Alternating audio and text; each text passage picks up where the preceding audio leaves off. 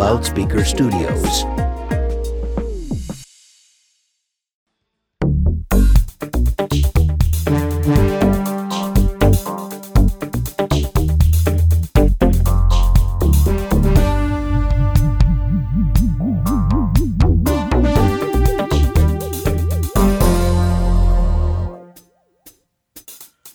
Good morning, Tromaville, and welcome to the second episode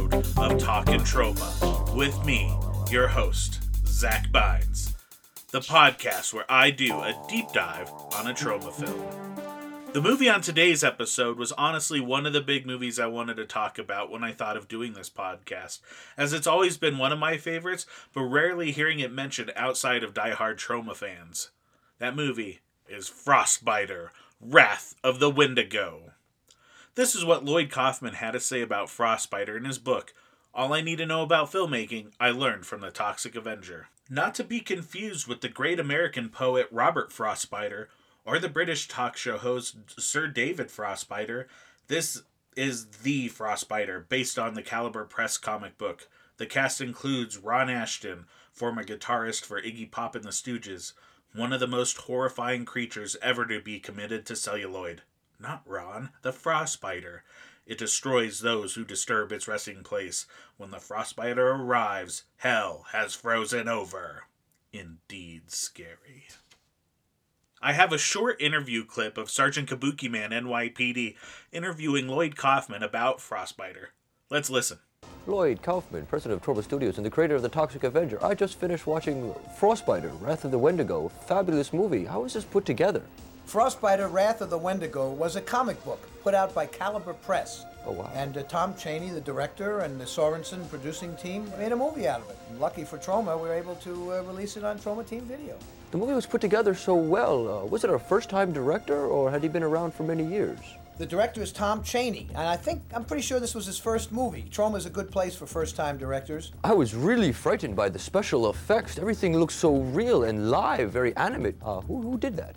Gary Jones, who is also the associate producer of Frostbiter, all of it is non computer, no high tech. It's all done by hand, lovingly by hand. And it's great to see a movie where you don't have all this high tech, uh, phony uh, people flying through uh, computerized backgrounds, or sometimes the stars aren't even in the movie. In this movie, the actors are actually there. And, and it, it is more frightening than, than what you see out of these $100, $100 million movies. The music brought me through the film very well, and I liked the rock and roll. Who, who was playing the music there? Well, you know, speaking of music, Ron Asheton is the star of Frostbiter. He also was lead guitarist for Iggy, Iggy Pop. Pop, and the, right, Exactly, yes, Iggy yes. Pop and the Stooges. Not only does Ron Asheton star in the movie, but he plays uh, he plays guitar on the music track. And of course, Iggy Pop is becoming big again thanks to this masterpiece called Trainspotting that's coming out now. So. Uh, you're going to hear a lot more about Ron Asheton and Iggy Pop. And you know, Elvis uh, Hitler and other alternative rock groups comprise a good deal of the score, too. And of course, the uh, groups are very famous now. They were not famous when they were first discovered by Tom Chaney and the Sorens. That is about all the information I could find about the making of Frostbiter Wrath of the Wendigo, other than a short Wikipedia page, and I was pretty skeptical of the accuracy that the information that Sergeant Kabuki Man was bringing us fans.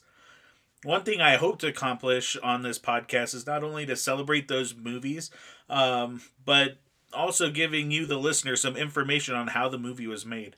So I tracked down the filmmakers, director Tom Chaney, and producer slash special effects Gary Jones, and asked them if they wouldn't mind coming on the show to tell us more about the making of Frostbiter. And fortunately for us, they said yes. But before we get to our special guest, I want to play you the trailer. The trailer is all instrumental with no speaking, so I want you to close your eyes and imagine the following. Unless you're driving to work, and then for the love of God, please keep your eyes open.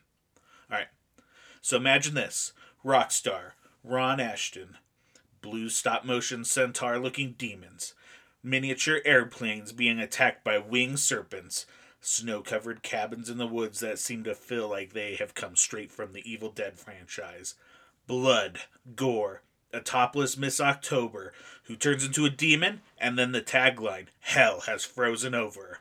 Here it is, the trailer for Frostbiter Wrath of the Wendigo.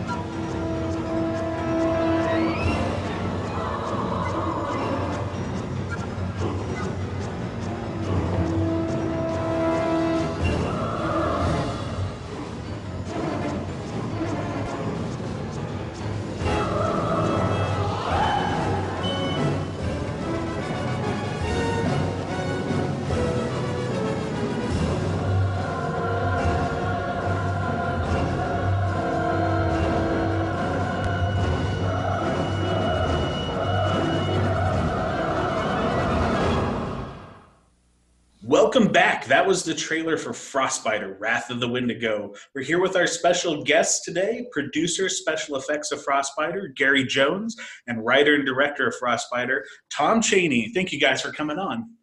Thanks for having us, Zach. Excited Good to to be be here. Good to be here. I was telling Gary earlier when I decided to do this podcast, I wanted to shed some light on some Troma movies that don't often get talked about, which really should. And number two on my list was Frostbiter. It's honestly one of my favorite Troma movies of all time. So it's definitely an honor that you guys would want to talk about it.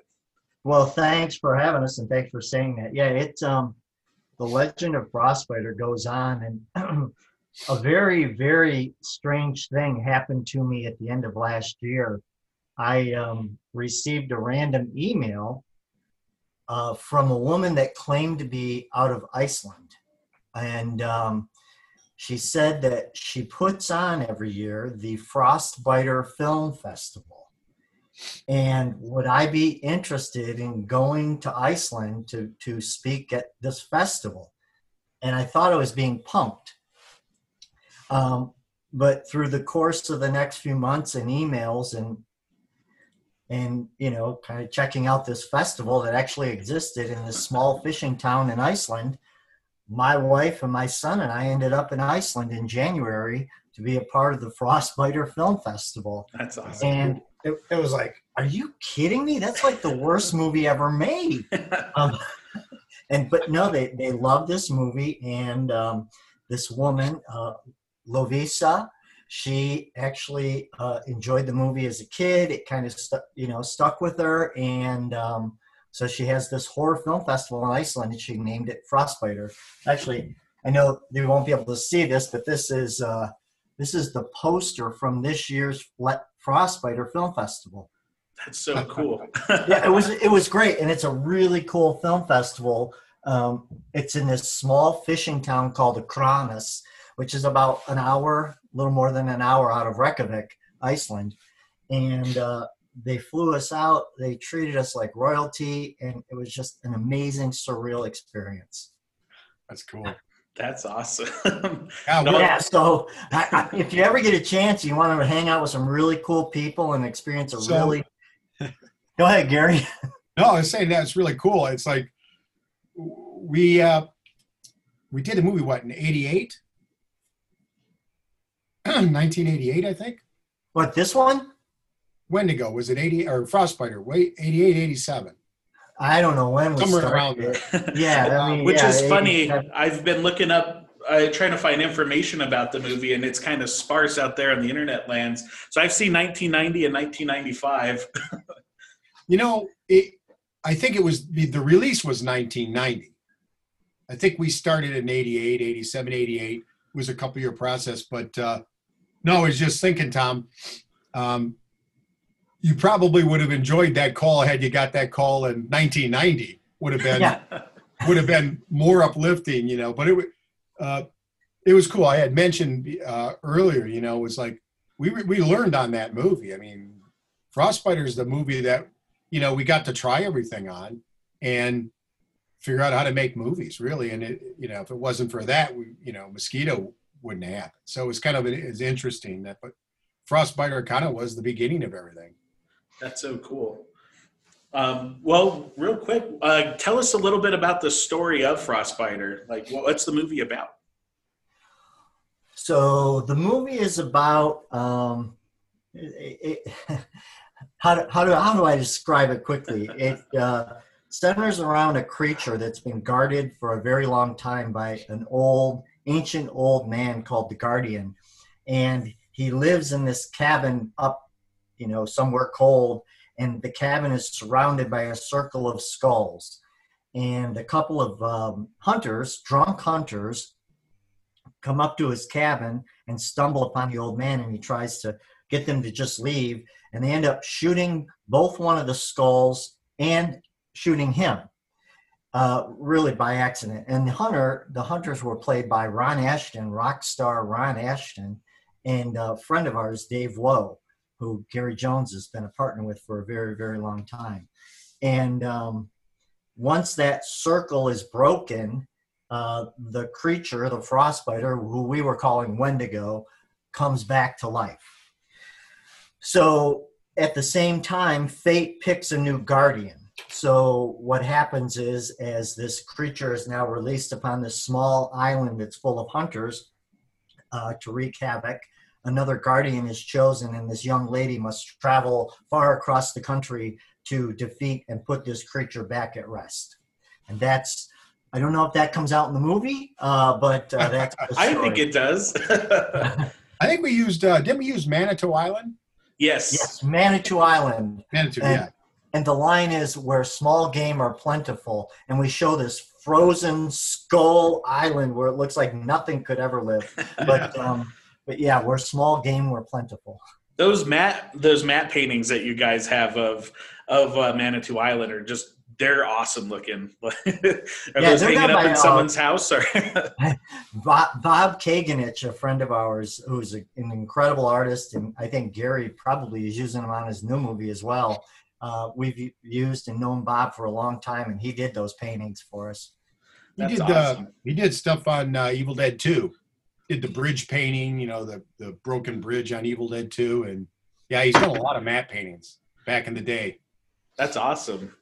That's awesome. So one thing I did see was that there's rumor that it that the movie got started via from a comic book that it was adapted from from a comic book. Uh, actually, I I tr- was able to track down a copy of the That's Frostbiter comic book, but Ac- Actually, Zach, the comic book came second. So, and I don't know, you know, I don't know all the, the marketing. Once we got a producer involved and he put in a lot of finish money, a lot of weird things started to happen. But um, that comic book came afterwards, and that was done by uh, Dark Horse. Is that Dark Horse Comics? Uh, Caliber Caliber Press. Caliber Press. Oh, okay, Press. Caliber. Yeah. And they uh they're they were right here in the area and I actually worked with them in doing the the comic book. So even though they thought it'd be cool to say based on it, it wasn't. It was based I, I wrote the screenplay in my mother's kitchen. I I was wondering. I was like, there's a lot of Troma references on the comic, and I'm pretty sure this was started before Troma even picked up the phone.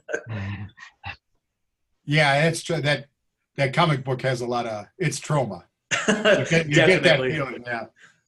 Have you? So uh, this is a pretty Troma centric podcast. Have you had any experience with Troma before? Before any of this, Are like familiar with the Toxic Avenger or anything like that before Frostbiter? of course, we were familiar with Toxic Avenger. It was kind of an independent movie that went crazy and really kind of lifted Troma um, into the spotlight, right, Gary?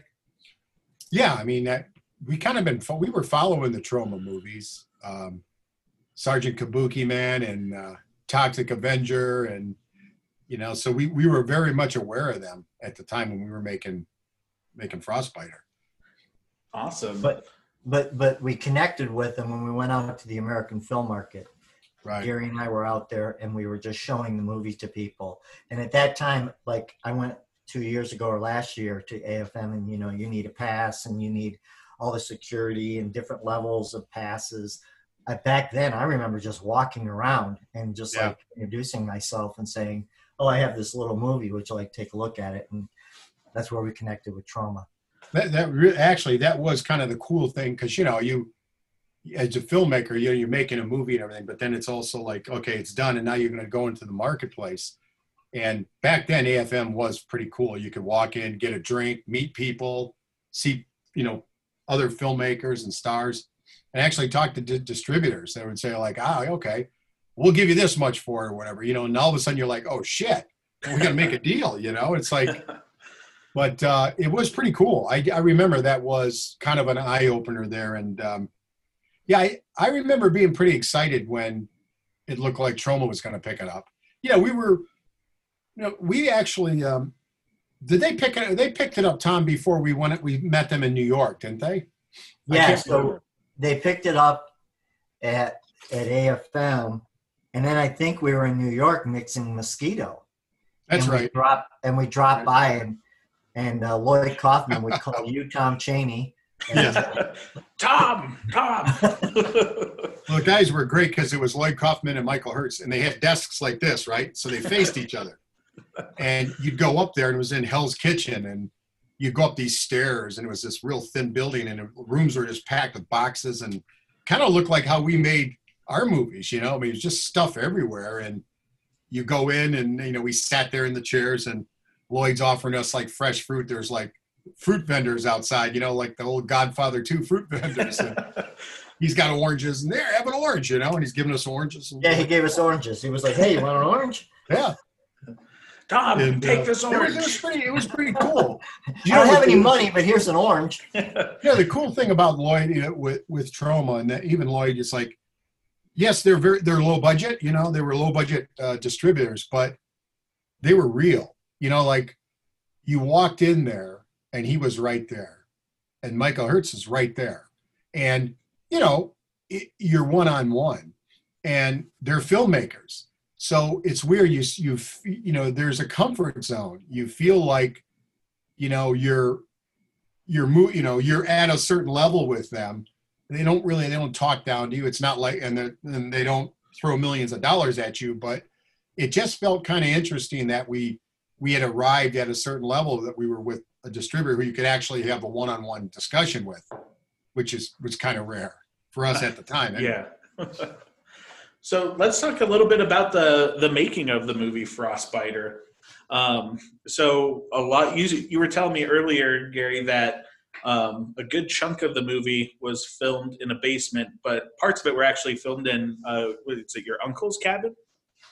Yeah, we did about I don't know, Tom. I think we did maybe maybe about ten percent of the interiors, but most of the exteriors of the where you see the cabin we did up in Michigan. And I think we I don't know, I think we shot for a week. I can't remember, five, six days, Tom.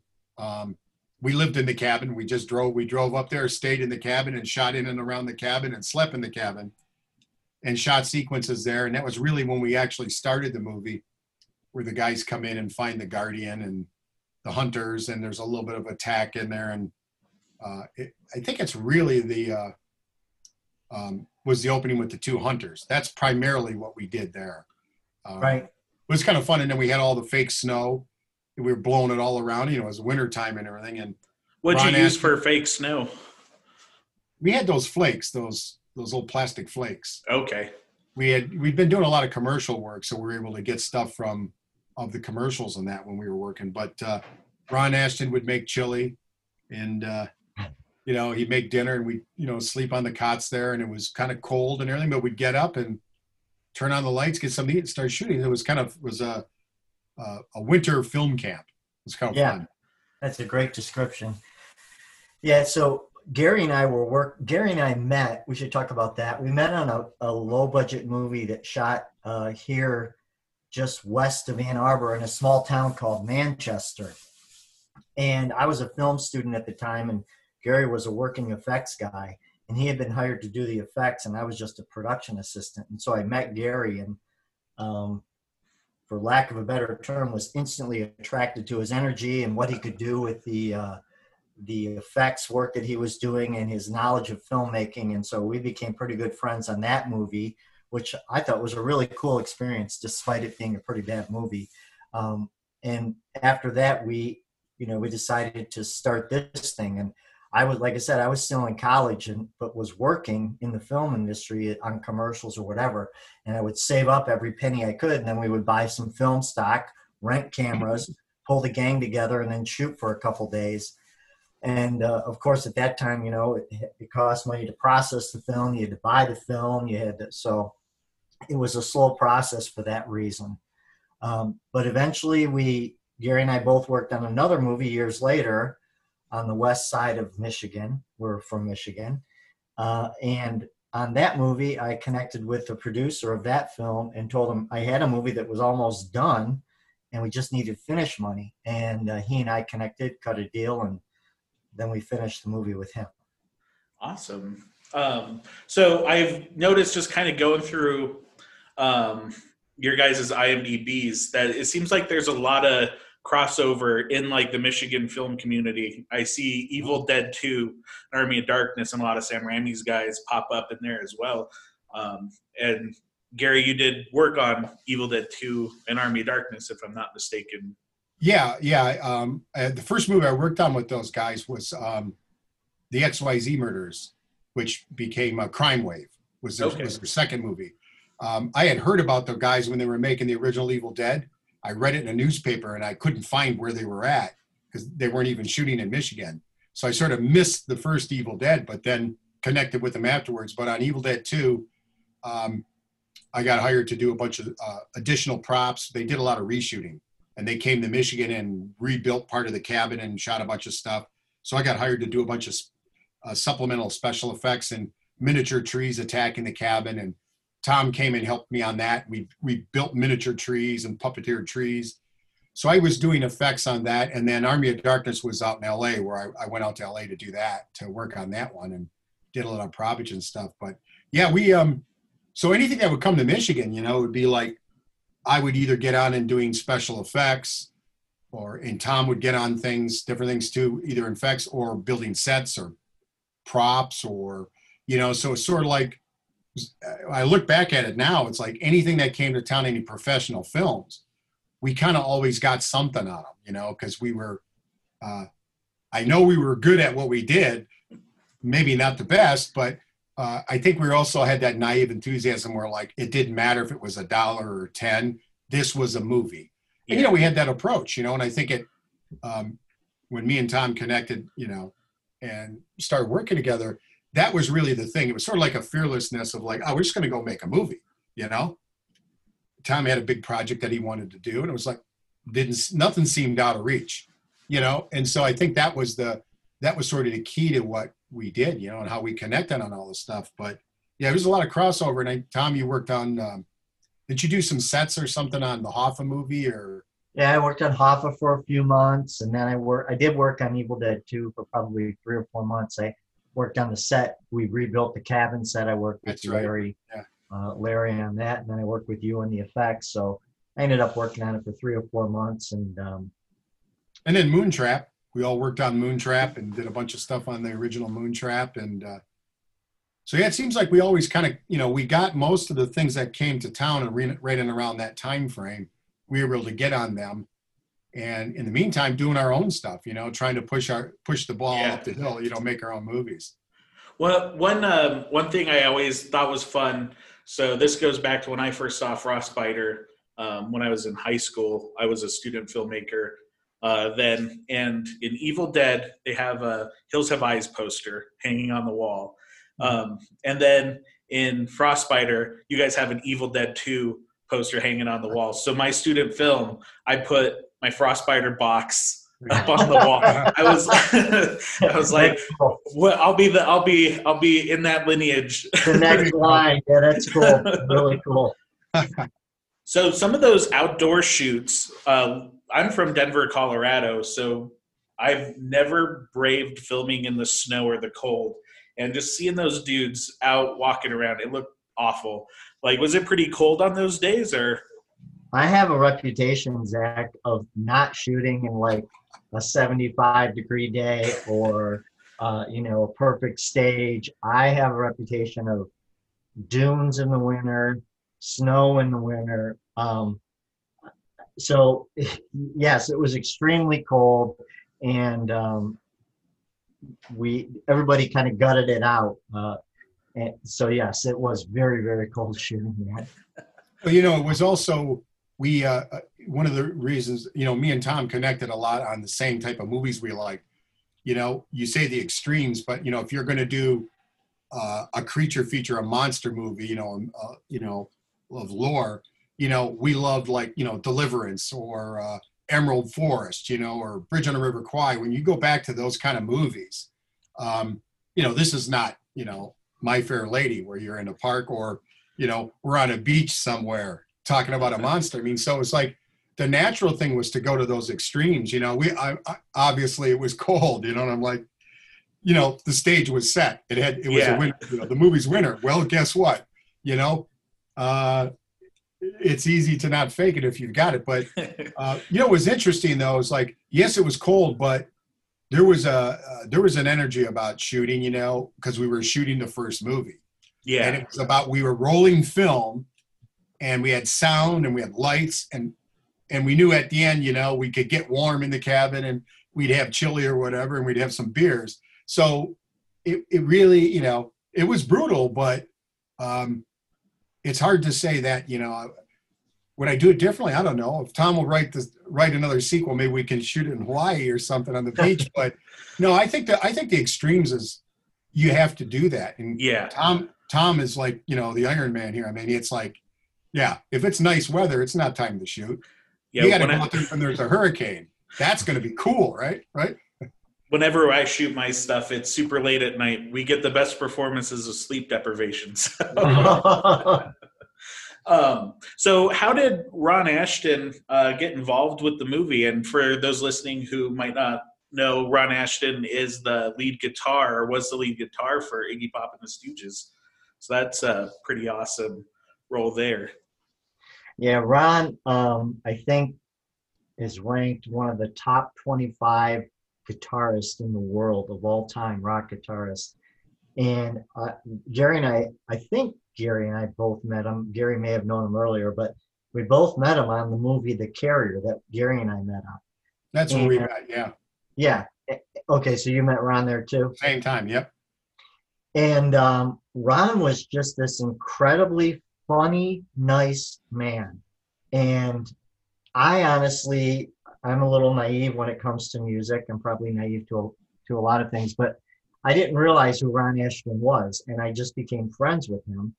And then on the set one day, somebody said to me, "You know who that is, right?" And I said, "No, it's Ron Asheton." And they said, "No, he's the lead guitarist from Iggy and the Stooges." And uh, you know, I, I discovered Iggy and the Stooges after I met Ron. So Ron and I became friends, lifelong friends, and so did Gary, maybe even to uh, uh, even more so. But um, when we said to Ron, "Hey, we want to do this little movie. You want to do it?" He was the first guy to say yeah, and um, he jumped right in with both feet. And uh, we made a couple of other movies with Ron after that. Ron was, um, I mean, Ron is a movie fan. He had said that if he wasn't, uh, you know, if he wasn't doing the guitar, wasn't doing music, he wanted to be a B movie actor. You know, he loved the B movie actors, you know, the working class guy actor that never made a hundred million dollars, but you know, you saw him. He was in the Rockford Files, or he was in that Dirty Mary, Crazy Larry movie. You know, he loved all those B movie guys, and I think Ron, when you see Ron's performances, it's clear Yeah. you know he's he's you know he's got the b movie thing you know so uh, when i go over to his house we'd sit up all night smoking cigars and, and watching movie, old late night movies you know so he was he was such a movie fan that it didn't matter where we were he was going to be there and uh, Ron had a very funny. This is not politically correct, and I'll say it, but Ron once told me that if a movie didn't have monsters, submarines, or boobs, he wasn't watching it. There's the filmmaker Don Dohler. He did uh, Nightbeast. He said, Yep. he said the movies I make are have boobs, blood, and beasts. So, yeah, yeah. So Ron definitely would have watched it, and um, so Ron, like Gary said, just loved this type of movie and would just jump in with us with both feet. He was a great, great man. He sent passed. Uh, We, um, you know that and that the the first stuff we shot for uh, for Frostbiter was the scene with Ron and Dave Logue uh, up in the cabin where the two hunters come in. It was like the first stuff, and I remember Ron up there.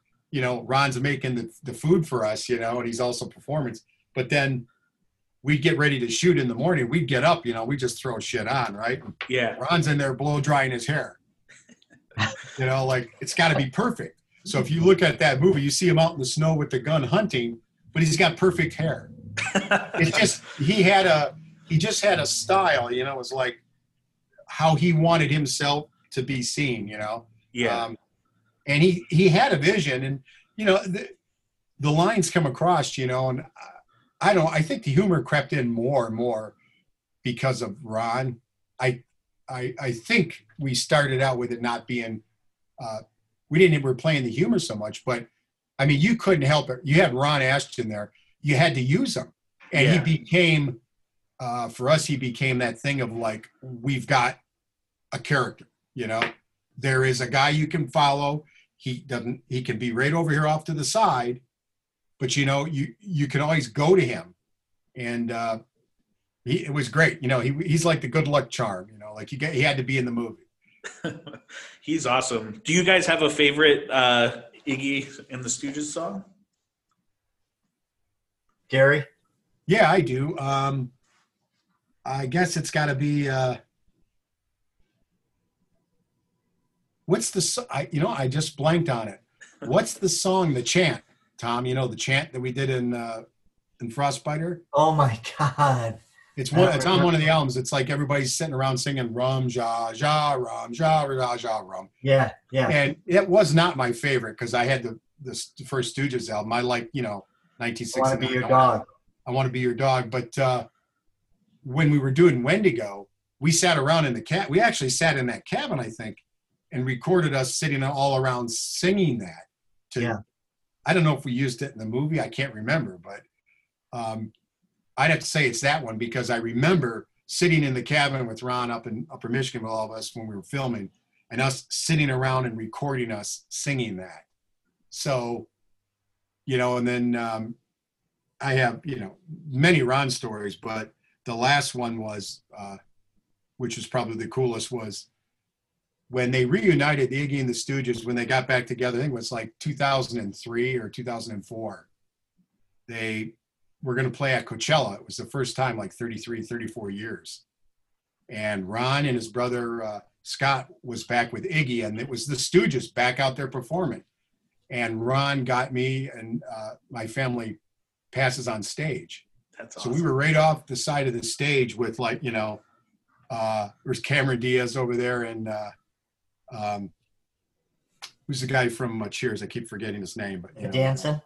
No, no, um, the Stoner, um, oh, Woody Harrelson. Woody Harrelson, yeah, and Danny DeVito, and there's all these people, and I'm like, what are these people doing here? You know?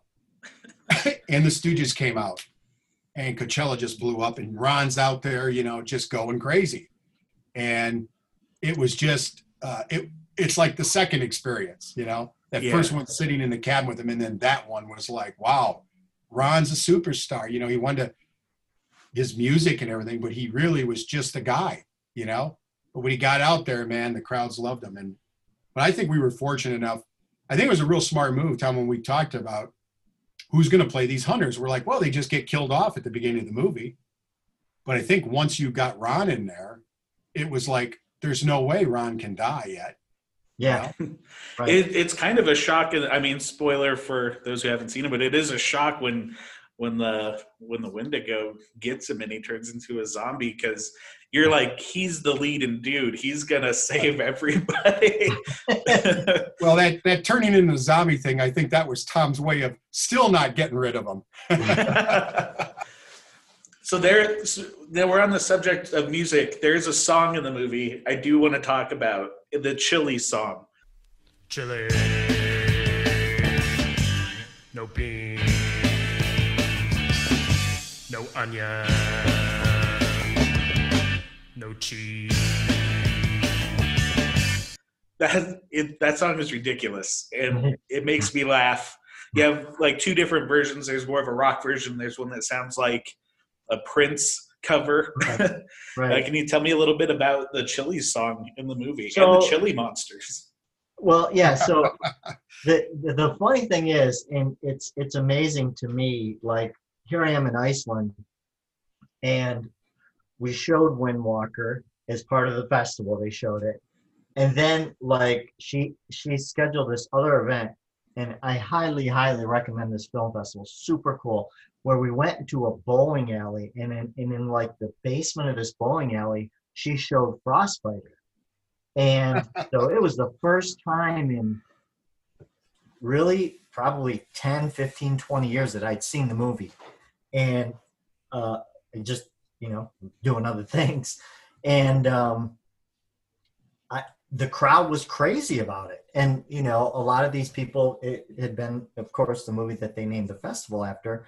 And I said, but Lovisa, what about the music? She's like, we love the music. Well, that was an issue of contention when we were making the movie. Um, the music was was brought on by a music producer uh, who was brought in by the producer of the movie, and he wanted to score it with this crazy rock and roll. and he even came to the mix. And at times i felt was mixing the rock music too loud. And so i'm working with david cronenberg sound mixers and they're like arguing with this guy no that's too loud. We're going to put it through a radio. And he's like no no no. Bring it up. Bring it up. I want it up. I want it up. And um, so he, he the music is what it is now um, and uh, the chili song was put together and done by this m- music producer out of detroit michigan rick Chofee and uh, so that I really didn't have a whole lot to do with the music. The Chili Bean Monsters I did have a lot to do with, um, and I had created a Chili Bean Monster uh, that was that I shot, and I shot pieces of it, and I showed it to Gary, and Gary said, "Tom, that's the worst special effects of all time." He said, "We've got to do something much more simple." I had like these winged creatures, and they were flying across the cabin, and and it, you know it, it, was what it was. And uh, gary said let's do a, a, puppet. Let's do puppets and we can puppet these things. And so he created a bunch of these little puppets and we reshot the scene. And i thought that they were just amazing and that that really is a fun scene I love those chili bean monsters. There, that's all Gary Jones right there. Gary Jones, ladies and gentlemen. Well, Gary, can you talk a little bit more about the special effects in the movie? I one of my favorite, and I don't know if you did this effect or not. One of the my favorites is at the beginning when you see the guy just melting down into the skeleton. Oh, the the, The skeleton. stop, Um, yeah. Tom, I think you did that one, didn't you? I did. Yep. Yeah. I just created a clay figure and I sculpted it away and shot it stop motion. That was uh, that was Tom's homage. That was the Evil Dead thing. You know, we we uh, you know we were obviously very conscious of the Evil Dead movie, and I think we were trying. You know, we were it was very it was obviously inspiration. I think that one that shot there really reminded me of like, yeah, we're in Evil Dead territory, but it was kind of cool for that effect for what that was that effect. Um, I was working at the time. I was working. I had a, a company called Acme Special Effects, and my partner at the time, Dave Wogue. You know, we were working out of a one-room schoolhouse, but we had started on the movie, and we had done. I think the first thing we did was an old age makeup for the Guardian in the movie, the old guy. Yeah. We kind of it kind of resembles a little bit like um, little Dustin big Hoffman. yeah, little big man, Dustin Hoffman, the Dick Smith makeup. So you know, it's a little homage to that. That was like the first thing we did, and then I think we then we made a giant blue hand for the Wendigo monster. We just had pieces of stuff, but um, so when we first shot, we had those elements and skulls and things, and uh, then we also had a skeleton that we put a bunch of blood and stuff on that we kind of puppeteered in the cabin for a little bit of fighting with Dave Wogue and slapping and stuff. Yeah. Um, but then was later on, and it was like the second leg of the shoot. And this is, I think, after uh, the other producers came on, Tom, with with some financing to uh, help get the film finished. And then uh, to up the ante, we, as Tom said, he, he showed me the chili bean monster he had, and uh, it was like a devil with wings and Right. stuff. But I was like, you know, if it was just too weird, we were kind of at a point too where, you know, we had the movie we had the movie and it was just trying to think through of like what's going to be satisfying and you know the chili bean monster thing was like well it's coming out of the chili well you know so that sort of influenced a lot of stuff and we are trying to think budget wise what can we do you know could we make you know instead of it having articulated can we make it a hand puppet with rods and stuff and so that became a hand puppet and then we had shots with legs running skitters across the floor but it would be easy to just put your hand up through a pot of chili and Yeah. do stuff, you know, and put chili beans on it and stuff. And of course, it's brown and everything. So we made hand puppets for those, and then um, uh, and we we rigged some of them to blow up. We squibbed them and splattered them all over the place. And Tom was you know throwing chili at the wall and stuff, you know, for when they get shot. But then, like probably the the biggest thing was the witch outfit when um, our good buddy Joe Hale, or no, Joe Hale wore the suit Yeah. um, I forget who turned into the witch. Oh no, it was the girl who The Miss she became October. the, the wicked It was witch. the yeah, centerfold. Miss October. The centerfold uh, came in. Yeah. But we made like a full bodysuit for for our buddy Joe Hale, who's a filmmaker with us, a grip, a gaffer. He does everything, and he was willing to wear the suit. We made a full size, a full suit for him, all out of foam latex and everything. And that was a that was the biggest deal. And we had done stuff, but I'd never really made anything that big. So that was like the first real foam latex full suit. And of course, it shrank all. It shrank. By the time we put it on Joel, it was like choking him. and uh, but uh, that was pretty cool. You know, when we finally got that together and shot that in the basement, um, it the stuff just felt right. You know, I mean, Wendigo was a big learning curve for us. You know, we had we had worked on other people's movies, and now we were kind of making our own. And so I think the movie, as it went along, and it took time to make, we were able to add to it. You know, and cover up you know things we didn't like and add to it to kind of take it in a different direction. But effects wise, those were kind of the main things. And then we did a we did the airplane scene where the flying reptilicus demon attacks the airplane and I like that you said it was reptilicus because that. Yeah. I Yeah, that said- was, yeah, uh, Dave Wogue did most of that. Dave Wogue built uh, built all that, did most of that. But you know, we were references referencing our, all our favorite movies and stuff. But yeah, you know, the film it it sort of took on. You know, at the beginning when Ron came on board, it sort of influenced things. And you know, Tom had the script, but he was able to go, well, if you keep Ron's character alive, you know, you could shoehorn him in over here, bring it over there. And so I think we had there was a lot of happy accidents. You know, had we just gone up and spent one week and made a movie and came home, yeah. that wouldn't be Frostbiter, you know? So I think there's a lot of, you know, starts and stops, but I think ultimately at the end we ended up putting, you know, working through all the different things to make it as cool as we could. And I know Tom, you know, at the very end there with the music and everything, it was kind of disconcerting and a little disappointing to hear it finally. But I got to say, over time, there's like a, there's a weird charm to it, and I don't think I could watch the chili bean scene without hearing that. You know, this Yeah, that it- music. So Yeah. it's like it grows on you. I I think it. I think Troma loves it for that reason. That it, it just was how they would have made it, how Troma would have made that. movie. No, I I love it. Is do you know if there's any talk of a Blu-ray coming out at all? Because if there's a movie that's deserved of a Blu-ray, definitely Frostbiter. You know, I don't know. Um, actually, they Troma has owned it a lot longer than the original deal, I, and I probably should contact them and see, you know, if they have any future plans. I mean, I know it's still out there. I know it's on Amazon or was on Amazon Prime for a while, and um, so I haven't had contact with Troma. Geez, probably in 20 years. So, as far as a Blu-ray, I don't know. But Gary actually had mentioned that as well because Gary had just talked about Gary just put out the 25th, 20th or 25th, Uh, 20th. 20th anniversary of Mosquito, and and um, that was retransferred, and you know uh, that was put out on Blu-ray, right, Gary? Yeah, Synapse uh, Synapse Films put it out for us, and uh, they do. I mean, their stuff's the best. You know, they those guys love movies, and they they go the extra mile to make sure you're paying 14 bucks or 20 bucks, whatever you're paying, you're getting the goods. And yeah, they they did a really good job on it. But yeah, I think it. You know, Frostbiter would it would be very interesting to see it in light because you know everybody knows it. We had the same issue with Mosquito everybody kind of knows Frostbiter if they know it. They saw a VHS tape, you know, or maybe they did get a DVD later, but I'm sure it's not a very good quality. Um, and so that I noticed with Mosquito, once we did the new transfer and we look, looked at the Blu-ray, it was like, Jesus, it never.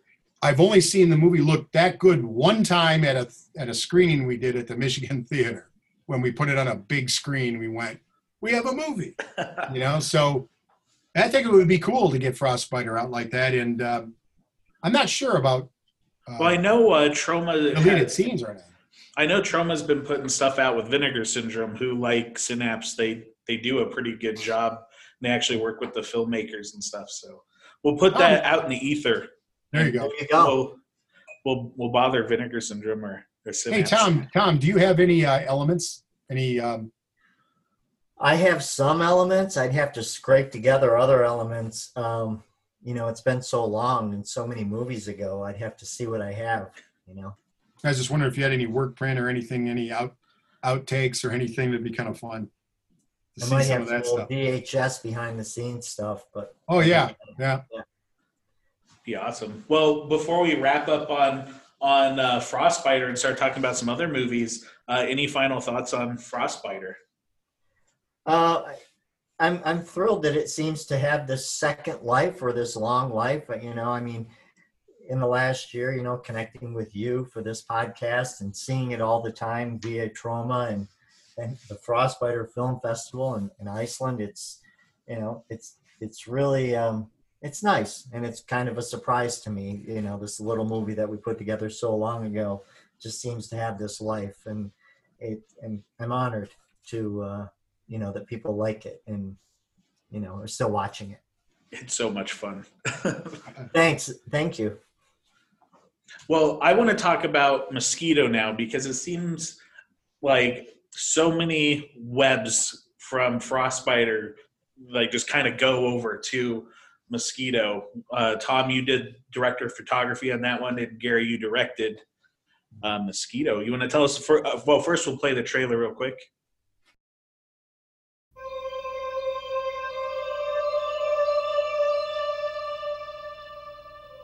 From the producers of The Blob and Prince of Darkness, and the special effects wizards behind Evil Dead 3, Hard Target, and Batman Returns, comes the science fiction film of the year. It came from another galaxy. It transformed one of Earth's smallest insects into a bloodthirsty swarm of terror.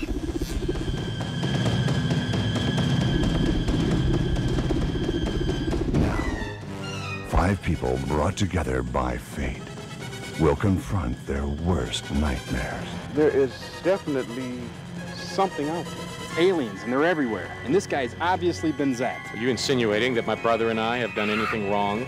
Something is killing these people and sucking them dry of blood. It's a mosquito, all right, I'm positive. Take a nap, pal.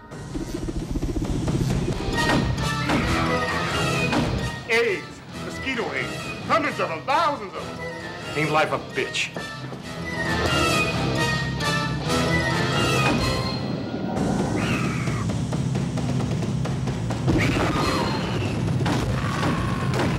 Steve Dixon.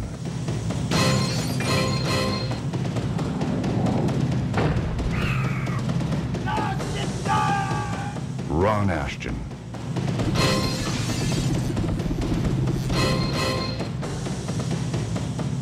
Rachel Loiselle.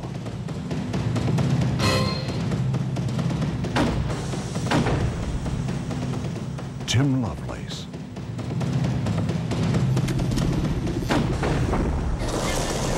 and Gunnar Hansen, star of the Texas Chainsaw Massacre.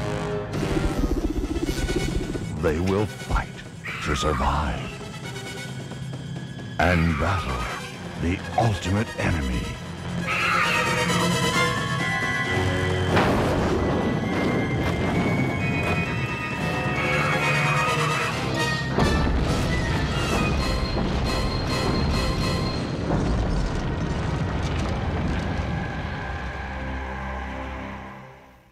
Man, the late show doesn't get any better than this. And that was the trailer. And uh, you want to tell us real quick the synopsis of Mosquito? Well, I'll let Gary tell the synopsis, but um, basically, we after after Frostbiter, or what at the time it was Wendigo, and then Troma actually retitled it Frostbiter. Um, after Frostbiter, and you know what's funny is I noticed that Troma is now calling Frostbiter Wendigo. I don't know if you've noticed that at all, but like if you look it up on uh, on IMDb or some sites, it now says Wendigo. So it's almost like they've gone back to my original title. I'm not sure what's happening there, but And there was a there was another movie called Wendigo that came out not too long ago. Uh, Larry Fessenden directed that one. Yeah, and if I'm not mistaken, that's what Troma's doing. Hey, let's con- let's let the public think this is that one. You know, The old Roger Corman. No, no, kids, Carnosaur. It's the Hey, same make thing a- as Jurassic Park. Make a- hey, sell sell a few more DVDs or blue, you know, VHS tapes that way. so after after Frostbiter was done, you know, the question is what's next, and um, a couple of the people that had worked on Frostbiter in the finish uh, Dave Theory and Eric Pasquarelli and I were putting together a movie um, at the time called Clash of the Astronauts. And we were picturing, you know, trying to raise more money than we, than we had for Frostbiter. And we were successful to a certain point, but we weren't able to raise as much money as we thought it would take to make this movie.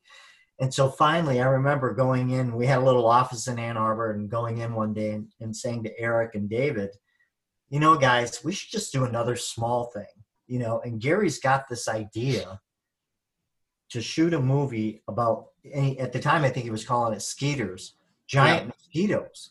Let's call Gary and let's partner up with Gary and let's make skeeters because we can make, we'll do it just like we did Frostbiter. We'll, you know, we'll just, if it's weekend shoots, it's weekend shoots. I mean, we can easily raise 30, 40, 50,000 dollars to start to shoot this thing. So we called Gary and we're like, hey, what do you think? And there you go. So Gary. Yeah, actually, so we, um, like I said, coming off of Frostbiter, you know, we, we went back out into the work world, right? You know, we're working on other people's stuff and I kept doing effects and that. And I had this idea about doing a giant mosquito movie for a while, you know, cause I'm, I loved all the, them, the giant ant movie, yeah. and all the 50s movies. So it's a real homage to that. But I was trying to figure out what to do for my, my first directorial movie and I wanted to do something that would stand out, you know, like, and I had started something and Tom worked on with, with me, uh, thing called the sportsman. And that was campers going up north, being hunted by a, a crazed uh, forest ranger, you know, all the standard stuff. But I kept going back to the giant mosquito thing because I thought, well, it hadn't been done, you know. I mean, we had the insect movies, we had different things, you know, grasshoppers and everything. But I thought, well, mosquito, you know, if it's a big enough mosquito, it sucks all your blood. Then if you have a shotgun and you shoot it, we can blow it up and we can say the bloodiest movie ever made. You know, so there was a whole lot of ideas floating around about how to how to make a stink, how to make something, you know, catch yeah. knowing we weren't going to have a lot of money, we weren't going to have big name stars, none of that stuff, right? So so I kind of came up with that. I had been putzing around with it. And then yeah, then Tom called and said, Hey, you know, we're let's talk, you know. So I remember we went we got in there and we just started talking about ideas and everything, and everybody kind of I think we took a vote, and everyone said, "Yeah, skeeters, let's make skeeters," you know. And um, I had a couple of connections, couple of uh, partners in the wings that were instrumental in helping put some money together, and so we kind of all partnered up and felt, well, this is the way to go, you know. And I think at the time too, you know, our intention was we'll make it like Frostbiter, right? You know, seat of the pants, da da da. Well, you know, I was thinking, well, we got to be bigger. You know, of course, yeah. I was. It's got to be bigger. But I remember going, you know, guys, we got to, you know, we we need to might need to be a little bigger. Um, so I had originally written the script with a buddy of mine uh, named Steve Hodge, and he had worked on a couple things. He made a movie called The Nostril Picker. It was called The Changer. It got changed to The Nostril Picker, but uh, we wrote like the original script, and then Tom came in once we partnered up and we rewrote it. And um, one of the things Tom did was great because, you know, I had this idea for the film and it was ridiculously huge, right? Yeah. As I said, you know, I'm thinking, no, it's big, right? I had terrorists blowing up a nuclear power plant and the nuclear, you know, fusion material goes into the water and a mosquito grows big and there's a train and, you know, helicopters. And uh, it was completely out, completely out of orbit. And um, so I remember when time came in, we're like, okay, well, what's this got to really be? Tom's like, it's cabin in the wood, you know, it's got to be a house, you know, we got to make it, it's got to, we got to make it manageable. So one of the things we did is, you know, we took it back down, you know, so we got rid of all the stuff that we knew we couldn't do. What's the story? And it was at that time that it was like, okay, alien DNA, you know, I was thinking War of the Worlds, and the alien arm comes out and the mosquito bites it. And it's, a, you know, you had to have the reason for them to grow big. Yeah. So we really went that route with it, you know, and it will also put us into, it was good because it put us in more of a sci-fi realm, you know, where we could have a little bit of science fiction. And uh, one of the effects guys he worked with, uh, Richard Jacobson, he had built a motion control rig. This guy's like a phenomenal mechanic and a filmmaker guy and just technical stuff. And he had built a motion control rig. So we're like, well, hey, let's put a spaceship on it and he can shoot the Star Warsy spaceships opening sequence for us. So again, it was us going back and cherry picking all the things we could do or could get that could make it seem bigger, you know, for the budget. Um, Tom's family had uh, a- farmhouse. And of course, he said, well, we can get the farmhouse. So we're like, we got us a farmhouse, right? And so, you know, we used that for the exterior. We built our interiors and everything. But uh, that's kind of how it all came together. But the story, real basic story, is um, uh, a camp uh, uh, camp ranger, uh, Megan. She's got a new job and she's going up to the campground to, to start a new job. And her boyfriend Ray is kind of like a kind of a punk truck driver kind of guy. You know, it's like whatever. He's taking her up to work, and along the way they hit a giant mosquito on the road, and she's like, "This is a you know." Looks like a you know proboscis, and she's talking about all the bullshit, and he's like, "Yeah, big deal." Well, when they get to the campground, of course, alien spaceship had crashed. Mosquitoes are growing big, and um, before she gets to the campground, the mosquitoes attack and just kill everybody in the campground. And when they get there, everybody's dead. And that shot way- you have of the camera panning over all the dead Yeah. bodies is awesome. Yeah, so you know, we set it up with introducing those characters, and we introduced the character of the scientist, played by you know good good buddy of ours, Steve Dixon, who we met on the carrier. Once again, it's that whole circle. Um, we worked with Steve Dixon on that movie, and he played a doctor in that movie. And I think me and Tom, we said, man, Steve's got authority. You know, he's the professor, so we put him, gave him a Geiger counter, and he was out looking for the meteor. Then we had, I had been corresponding with Gunnar Hansen for years. I had, uh, I wanted him to be in my sportsman film. That didn't happen. So I said, hey, why don't you come out and be in this one? And he agreed. So he would play the bad guy. And so we had the bad guys, the good guys, and the scientists. So, you know, we had our, you know, we had our Gilligan's Island of people coming together. Really, it's Gilligan's Island, right? Yeah. And um, so when we show up at the campsite, of course, we're like, well, where does Ron fit in? Well, Ron's got to play a camp count, you know, uh, a, a camp under the boat. yeah, you know, he's just it's it's Ron, and we were like, you know, after uh, Frostbiter, we knew how we to knew write who him. Ron was. Right. We knew, we knew who Ron Asheton was, and how we could utilize him, and he could really lift the movie in a different direction. And you could always go to him for some humor. We also knew, you know, even though we play the movie, we're we're being serious with the movie. Because of our budget and our experience, you know, there's a certain amount of camp that's going to come into it. No matter Yeah. what we try to do, it's going to be there. Now we put some of it there.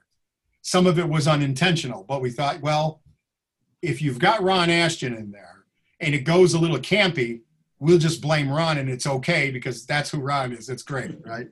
But uh, so that was really it. Just create all the characters, get them to the campground.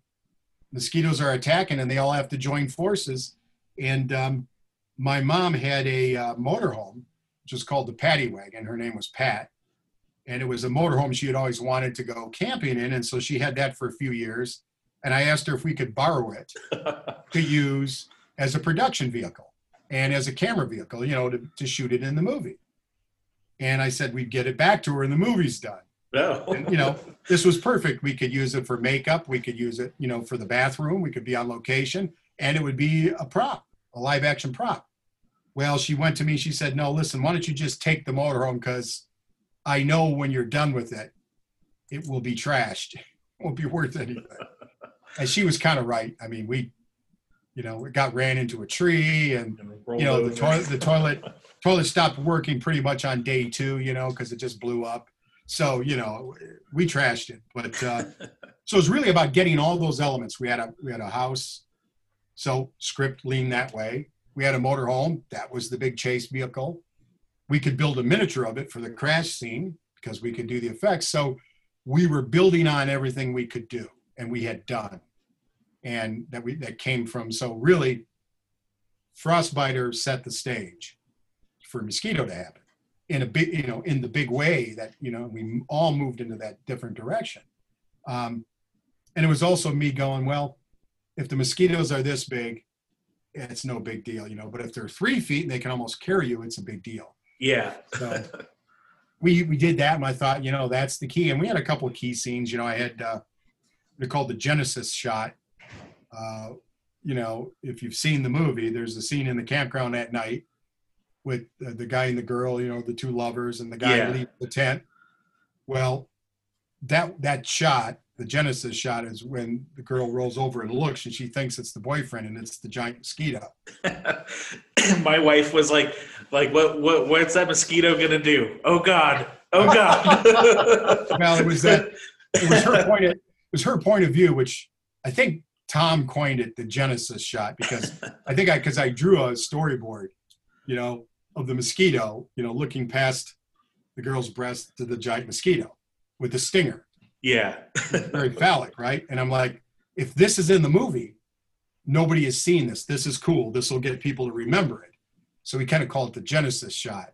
But it was really that, you know, those a bunch of thumbnail ideas like that that you know found its way into the script and then the big giant script got honed down when Tom came in but to a workable thing.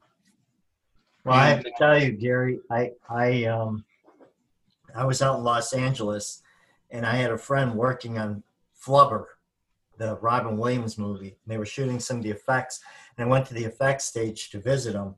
And I walked into the effects stage, and this guy immediately walked me around to everyone and introduced me as the guy who shot the stinger in the ass. because because this guy was doing video playback and every once in a while just to keep everybody smiling and laughing he would flash your scene that scene up on the, uh, the video playback and so it kind of became a, a legend there on the set of flubber and so I'm gonna think about that every time I see Flubber now. Is behind the scenes, they're all thinking about mosquito. well, we shot that, you know. So we we had the farmhouse, which we shot the exteriors, but we had a uh, um, friends of ours had a factory, uh, a tool and die shop in Detroit, and they were moving to a new building, and we commandeered the old building. They became one of our investors and gave us the building for a year. So we had a building, and you know, with utilities and everything. So we built our sets in there. It was basically our studio. It was the whole, all the interior sets, all the makeup effects, the miniature motorhome crash. Everything was built in there. And we built the miniature house in there, which was like eight and a half foot tall by 12, 14 foot. We took that out on a location to blow up for the end of the movie. that but explosion is impressive. Like a lot of times, you could tell if it's a miniature being blown up. And when I watched it, I was like, "Did they blow up a real house?" Like that was that was it, great. was like a, it was like a third scale, like one third scale. It was pretty big. Yeah, I remember calling Gary, and um, he had just received the dailies, and I was somewhere else. And I called him, and I said, "How does it look?" And Gary said, "It looks as good as anything out of ILM." And I said, "No, shut up. How does it look?" He said, "It looks as good as anything out of ILM. It looks incredible." And I said, "Wow." And yeah, it did. It really, really came off well. Well, it, it was really the uh, we and we basically had a whole day. I mean, it was right around the end of the shoot. We had, I think, we had a PA working on the film, whose parents were away for the weekend, and we said, "Hey, we need a field to set this up and blow it up." And he goes, "Hey, come to my house." so we went out to his house. I remember we loaded everything up, went out there, got there before noon, and we spent all day setting up this big miniature, huge, you know, miniature, and. uh then it took us all day to rig all the pyro in it and we blew it up at like two o'clock in the morning. We had like five or six cameras on it. But we had the fire department came out and they were there with their fire truck and they were asleep. And we woke them up and said hey we're ready to blow it up.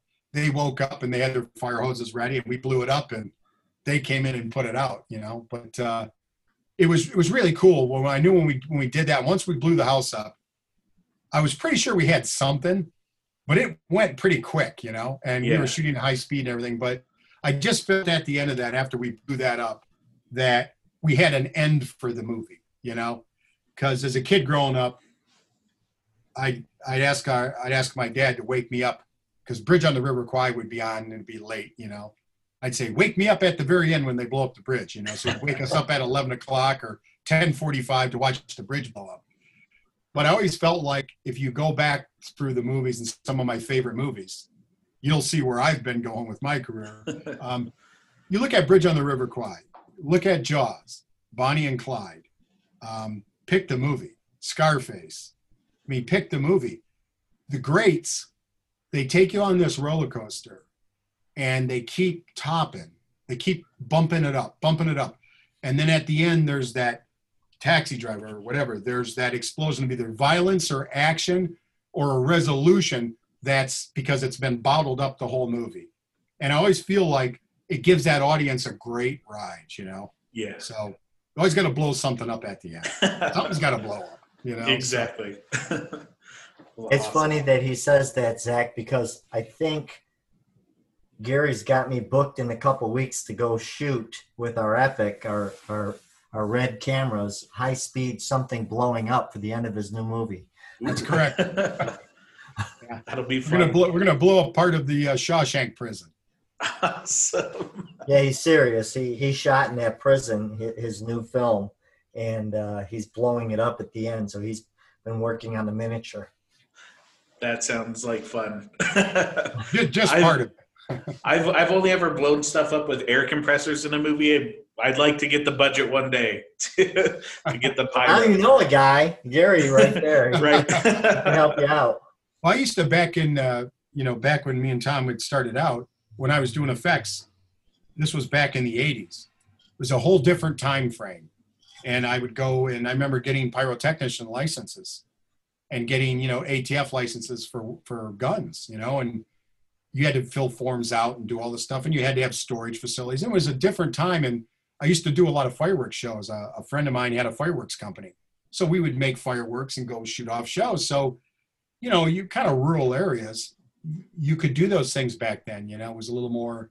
So I learned. I was able to learn. You know, get Yeah. enough practice to learn how to deal to deal with pyrotechnics. But um, I don't really carry the licenses or do it anymore. But it was was definitely something back in the day. It was you know blowing up the miniatures and everything was always a, a fun thing. So we're going to do a lot of it this time. We have uh, air mortars and air cannons and some propane stuff. So it's going to be a little less. Won't necessarily you know it'll be spectacular. Yeah. A little like mosquito. awesome. I can't wait. Um, so let's talk about Tom's new movie, The Wind Walker. Play the trailer right now. I haven't much time. I have to tell you about the legends. I, I tried to save him. He was consumed by what he discovered. Oh my god. It's your dad's story. The Windwalker.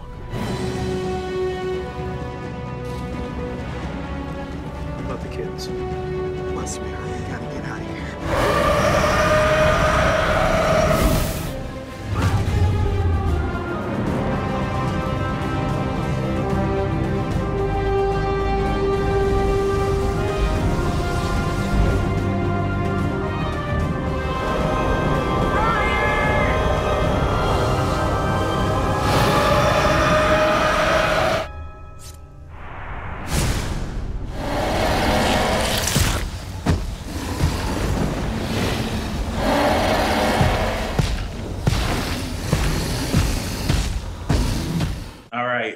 That was the trailer for The Wind Walker. Uh, Tom, you want to tell us a little bit about the movie? I, I watched this and it felt like a spiritual sequel to Frostbiter, Wrath of the Wendigo.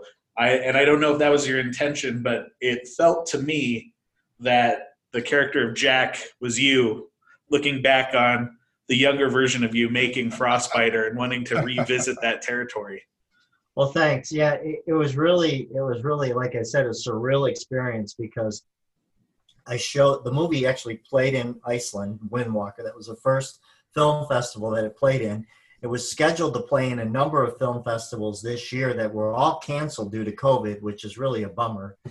Um, but um, watching Windwalker with a crowd, and then that same evening watching Frostbiter, um, it, I kind of agree with you and and you know and talked to a number of people that said wow it was almost like a hollywood version of frostbiter you know and and seeing frostbiter and it had all this energy and crazy frenetic camera moves and you know monsters coming up from all over the place. And then windwalker which was a little you know perhaps more tamed in terms of camera movement and and and everything. But um yeah, it's just it was kind of a project I've been working on for a long time.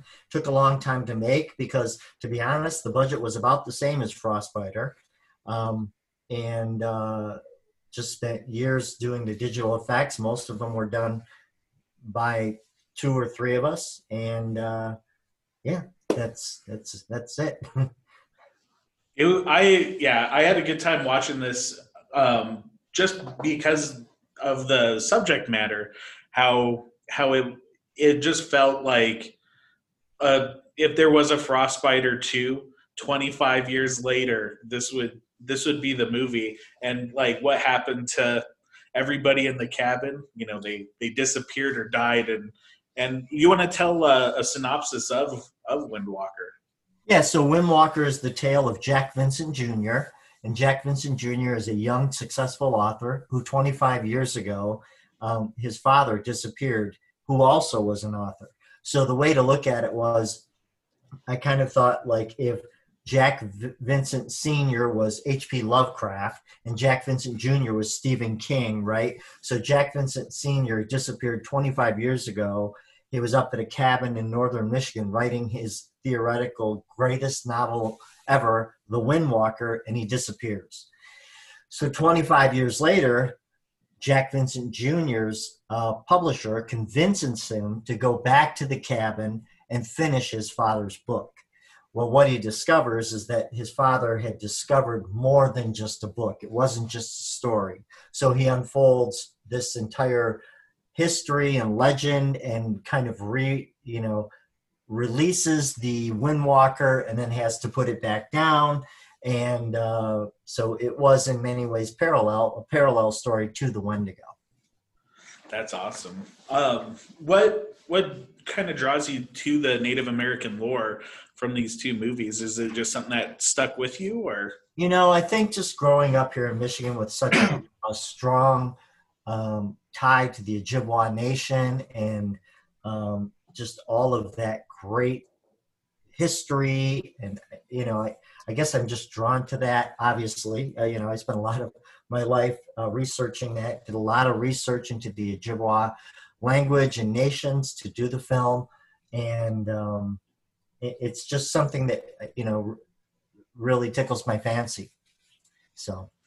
That's awesome. And it's on amazon prime right now which like you said unfortunately because of every everything it couldn't play in the festivals but it's definitely worth watching. And i'm i'm glad i was able to to see it. So is there a physical release planned for uh the windwalker so it is. It's out there everywhere. It's on itunes. It's on amazon prime. It's on google play. The dvd is out there. The dvd i mean it's been released all around the world. Um, one of the things that I, I would like to mention is that uh, one of the reviews even said it kind of feels like a goosebumps to me and i really wanted to make something that you could watch with your family. You know another reviewer said it's a great introduction to horror movies for a family if you have you know a young family. There are no guns in it there's very little swearing you know i i, I was trying to do what the ray harryhausen movies did for me when i was a kid you know just kind of a fantastic story with great monsters and lore behind it.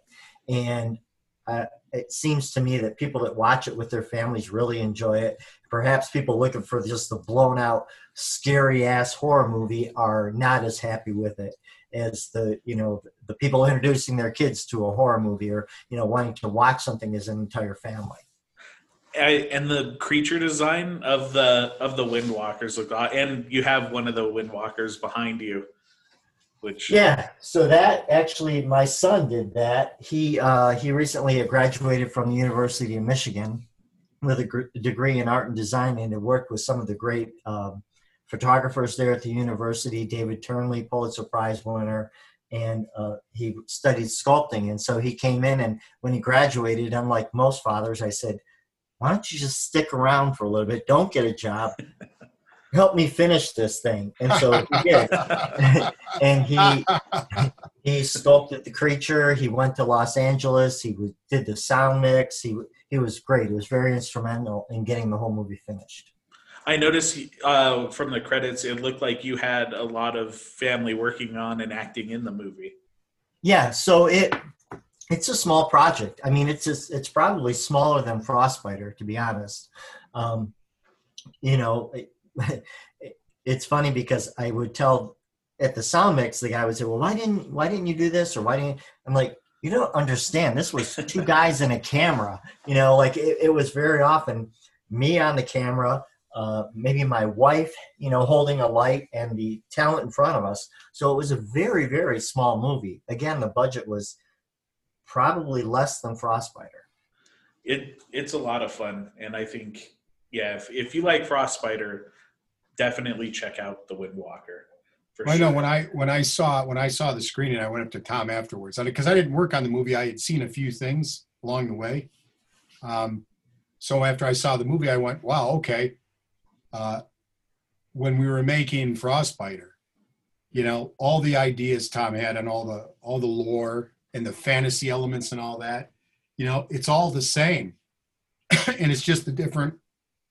It's just a little bit of experience, you know. It's a little bit of experience getting a little bit older and then really kind of rounding back to i think you know what was the inspiration that got you interested in movies? So what i would say is you watch the windwalker and then go watch frostbiter to see how the windwalker came about because to me it's it really is the extension. I, I think i said to tom after after the screening i was very impressed. I mean i'm like holy shit man. I mean you really pulled off something here huge. And i'm like you know you, you did the things whatever you didn't get in Frostbiter or whatever lacked in Frostbiter that didn't come through, you know, you did it here tenfold. So I felt like it was a real, uh, they're really in the same family.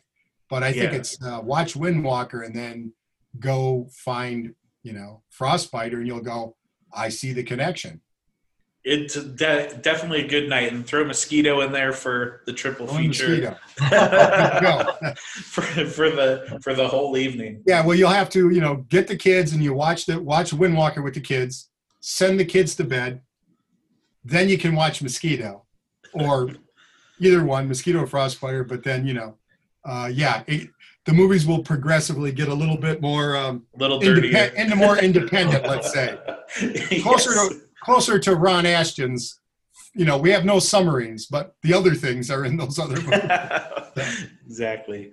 Well, I want to say uh, thank you to both of you for coming on. And uh, Gary, do you have anything that you want to promote, or can, where can they follow you on the internet if Yeah, that's a um, thing for you?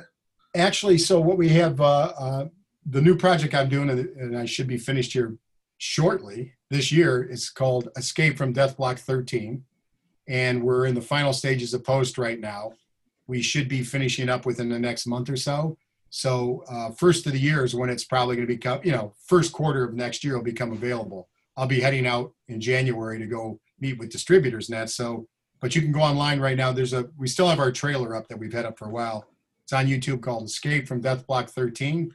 Your and- lead looks like Charlie Bronson. Our uh, our, our lead guy is uh, uh, Robert Kovacs, Robert Bronzi, and yes, he he resembles Charles Bronson. And I did another. I worked on another movie with him that I came in and helped produce, and I met him at Texas Frightmare, and uh, I wanted to do this action movie, and I thought, you know. Uh, I'm a fan of the 70s movies and early 80s. You know, that my my era was there, grew up on those. And I thought, you know, if I have this guy in the movie, the audience will feel they'll get the love of those earlier movies that I had. Because in my movie, it's very much a throwback to those action movies. Escape from Death Block 13. So uh, we got him in it. And um, also, uh, Chris Hahn, who's a good buddy who played uh, Bunyan in Axe Giant, The Wrath of Paul Bunyan, he stars in it. And then uh, Nick Turturro plays the bad guy in it. And uh, Lawrence Hilton Jacobs plays uh, Langley, who's a CIA operative. Nice. So the you know we've got a nice good little cast of of people in it, and uh, oh, a lot of um, a lot of our inmates in the movie are wrestlers, Nice. and so big wrestling cast who tends to do a lot of fighting and destruction. So you can imagine where it's going. But uh, we'll look for it early next year. But you can check out the uh, the trailer online, and then we have the Facebook page and the YouTube YouTube page, and all that stuff's going up shortly. So keep an eye out for it. Can do. What about you, Tom? Where can they follow you, or what what should we be looking for next? Uh, there are a couple projects I'm working on. Um, I'm not sure. It, I've, I've, there's a lot of interest from Iceland. Uh, I was sent a novel that was uh, written in Iceland that uh, some people there have been trying to encourage me to do and uh, lighthouse thing but uh, i may be doing something next year relatively quick a short shoot maybe 10, 10 days two weeks so we'll see Awesome. Cool. Well, thank you guys so much. thank you zach it's been a great, uh, great evening. Thanks, Zach.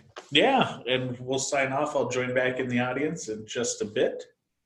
Wow, that was awesome. Thank you, Tom and Gary. That was a real treat. One thing I like to do on the show is to pair the movie up with a non Troma title for a double feature. Windwalker and Mosquito would both make great double features with Frostbiter, and at the time of recording, um, you can find both on Amazon. But the film I chose to do my double is 1978's The Manitou. How long have you had this? About um, three days. It has been 400 years since its last reincarnation. Any pain? It kind of moves sometimes. The soul of black magic is waiting to be reborn. What's your diagnosis? Pana, Vici, Salatu. For years, man has turned his back on the supernatural. Mrs. Hurst! Might almost describe it uh, Some will deny it. as a fetus.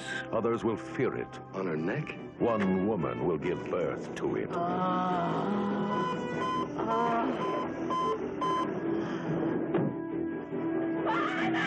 Manitou. Since the beginning of time, it has practiced the mysterious arts. Its day is near. Each hour it grows stronger. Soon it will come.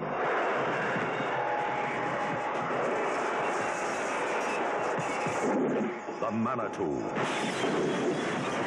Starring Tony Curtis on a supernatural journey into the world of avenging spirits. John! Michael Ansara. What does a white man want with Indian magic? A modern American Indian thrust into a savage struggle with unspeakable taboos. Susan Strasberg, living in a nightmare. Innocent people, tormented by terror, threatened by the unknown, trapped by an ancient horror. The Manitou.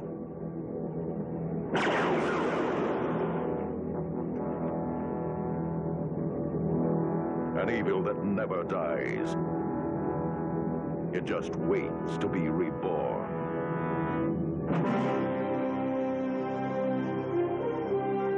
The Manitou.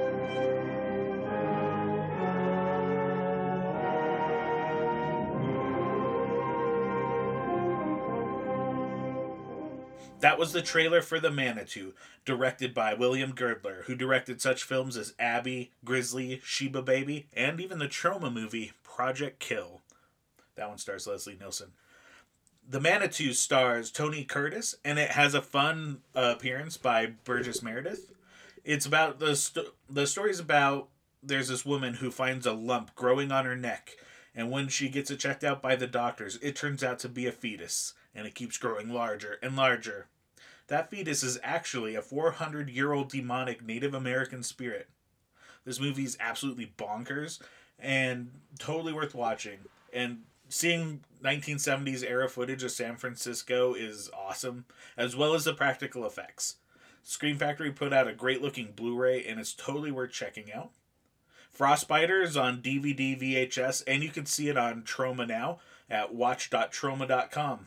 Well, that's all the time for now. Follow me on Twitter, Instagram at Lego Larry, or follow the show on Twitter at Talkin' Troma. I look forward to bringing you all another Tromaster piece next time. I'm going to leave you with a short clip of Ron Asheton talking about making music and movies, and always stay Tromatized. I want to do uh, uh, produce films, act in films, and do the soundtracks. I still want to stay in music. I'll, I'll still do albums, rock albums, but I want to do movie soundtrack albums also, and act and write the whole thing.